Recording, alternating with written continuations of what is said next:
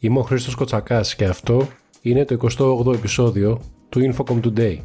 Αύξηση κατά 6,1% των δαπανών και κατά 6,2% του προσωπικού σε δραστηριότητες έρευνας και ανάπτυξης το 2021 στην Ελλάδα καταγράφουν τα τελικά στοιχεία που δημοσίευσε το Εθνικό Κέντρο Τεκμηρίωσης και Ηλεκτρονικού Περιεχομένου. Αναλυτικότερα, οι δαπάνες που πραγματοποιήθηκαν για έρευνα και ανάπτυξη στην Ελλάδα ήταν αυξημένες κατά 151,74 εκατομμύρια ευρώ σε σχέση με το 2020, ποσοστό αύξησης 6,1%. Σε συνδυασμό με την αύξηση κατά 9,8% του ΑΕΠ στην Ελλάδα το 2021, ο δείκτης ένταση έρευνας και ανάπτυξης που εκφράζει τις δαπάνες ως ποσοστό του ΑΕΠ διαμορφώθηκε σε 1,46% από 1,51% το 2020. Σύμφωνα με την έκθεση Ανοιχτού Διαδικτύου 2022-2023 που έδωσε στη δημοσιότητα η Εθνική Επιτροπή Τηλεπικοινωνιών και Ταχυδρομείων, σημειώνεται σημαντική αύξηση της μεσαίας καθώς και της μέσης τιμής της ταχύτητας καθόδου στα σταθερά δίκτυα για το 2022. Οι ταχύτητες στη ροή ανόδου παρουσίασαν επίσης αυξητική τάση και το 2022. Ειδικότερα, η μέση τιμή της ταχύτητας στη ροή καθόδου σε όλη την επικράτεια ήταν 47,94 Mbps, έναντι 35,11 Mbps το 2021. Η μεσαία τιμή ήταν 39,82 και 26,94 Mbps αντίστοιχα. Η μέση τιμή της ταχύτητας στη ροή ανόδου ήταν 7,28 Mbps έναντι 5,76 Mbps το 2021. Η μεσαία τιμή ήταν 6,28 και 4,76 Mbps αντίστοιχα. Η επικεφαλής της Αμερικανικής FCC Jessica Rosenworcel πρότεινε ένα νέο εθνικό στόχο σε σχέση με την πρόσβαση σε προσιτές ευρυζωνικές συνδέσεις. Το υπάρχον πρότυπο, που καθιερώθηκε το 2015 και προβλέπει 25 Mbps download και 3 Mbps upload, αναμένεται να παρουσιάσει μια σημαντική αναβάθμιση. Η FCC προτείνει την αύξηση του εθνικού προτύπου σταθερής ευρυζωνικής σύνδεσης στα 100 Mbps για download και στα 20 Mbps για upload. Προβλέποντας μελλοντικές απαιτήσεις, η Rosenworcel και η FCC προχωρούν ένα βήμα παραπέρα και αναφέρονται σε ένα ξεχωριστό εθνικό στόχο για 1 Gbps download και 500 Mbps upload.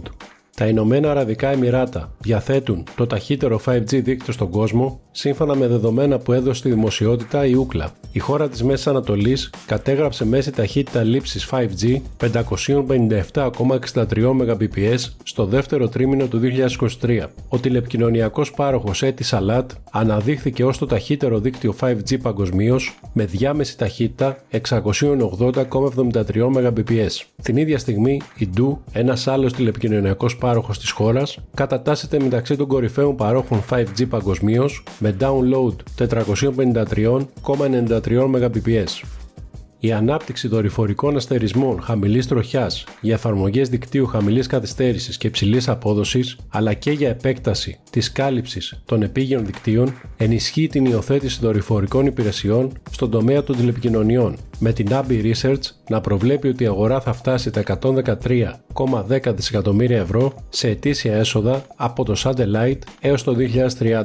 Οι υπηρεσίες δορυφορικών επικοινωνιών έχουν δει ένα νέο κύμα ενθουσιασμού και σύγκλησης με τα επίγεια δίκτυα που επιδιώκουν να επεκταθούν πέρα από τις ζώνες κάλυψης και να γεφυρώσουν το ψηφιακό χάσμα, όπως εξηγεί ο Άντριου Καβαλίερ, Satellite Communications Industry Analyst της Abbey Research.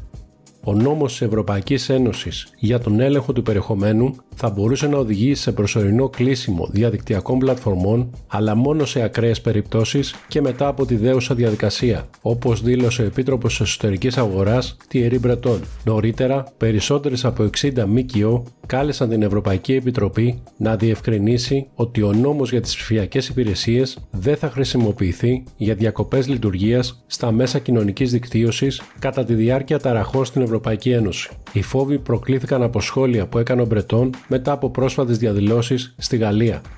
Το ΝΑΤΟ προχωρά στη δημιουργία του πρώτου φαντ για την υποστήριξη νεοφυών επιχειρήσεων που αναπτύσσουν τεχνολογίες οι οποίες θεωρούνται στρατηγικές για τους στόχους της συμμαχίας στην άμυνα και την ασφάλεια. Τα κράτη-μέλη δεσμεύουν κεφάλαια ύψους 1 δισεκατομμυρίου ευρώ για το Innovation Fund, το οποίο σχεδιάζει να πραγματοποιήσει τόσο άμεσες επενδύσεις σε startups όσο και έμεσες σε άλλα ταμεία που με τη σειρά τους υποστηρίζουν νεοφυείς επιχειρήσεις οι οποίες επικεντρώνουν το ενδιαφέρον τους στις αναδυόμενες και disruptive τεχνολογίες. Οι τομείς εστίασης θα περιλαμβάνουν την τεχνητή νοημοσύνη, την αυτονομία, τη βιοτεχνολογία, τους κβαντικούς υπολογιστές, τη διαστημική τεχνολογία, τα υπερηχητικά συστήματα, την ενέργεια, τις νέες τεχνολογίες και τα υλικά κατασκευής, αλλά και τις επικοινωνίες επόμενης γενιάς.